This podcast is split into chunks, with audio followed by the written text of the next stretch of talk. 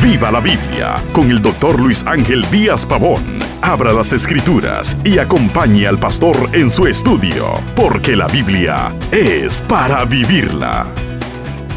Todos atravesamos por ambientes de guerra y nos sentimos atacados por el enemigo. ¿Qué actitud espera Dios de nosotros ante la guerra espiritual? Es común entre los seres humanos reaccionar con violencia ante situaciones que nos confrontan. No somos muy dados a adoptar posturas ecuánimes cuando el mundo a nuestro derredor está siendo zarandeado en especial en nuestra vida espiritual, cuando llegan los embates que amenazan con quitarnos la paz.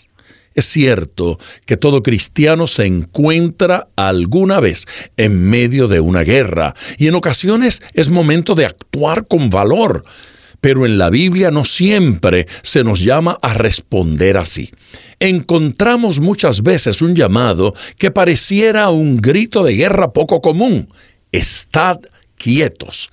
En Salmos 46, 10, Dios le dice a su pueblo, Estad quietos y conoced que yo soy Dios. Seré exaltado entre las naciones, enaltecido seré en la tierra.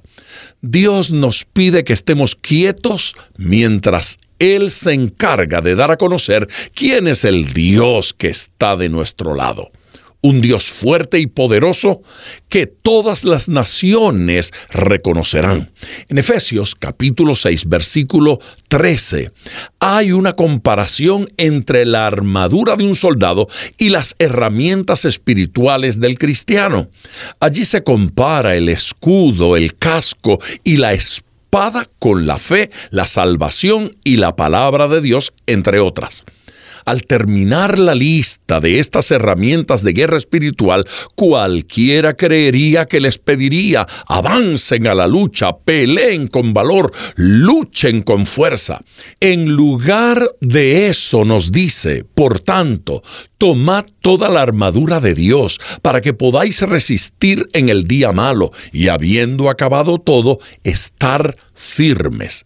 Dios quiere que estemos firmes y alerta. No quiere que estemos perezosos descuidando nuestras herramientas espirituales, pero también el Señor nos anima a confiar en Él.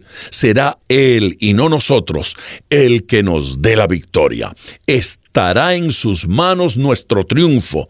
Solo debemos estar como un soldado custodiando un gran tesoro, cuando venga el enemigo a robarnos, permanezcamos firmes, porque el grande saldrá a pelear. En Éxodo 14:14 14, hay un llamado a la quietud.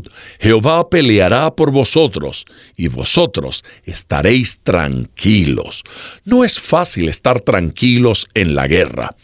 Cuando el frente enemigo ataca, algunos huyen, otros contraatacan y cegados por la pasión son violentos.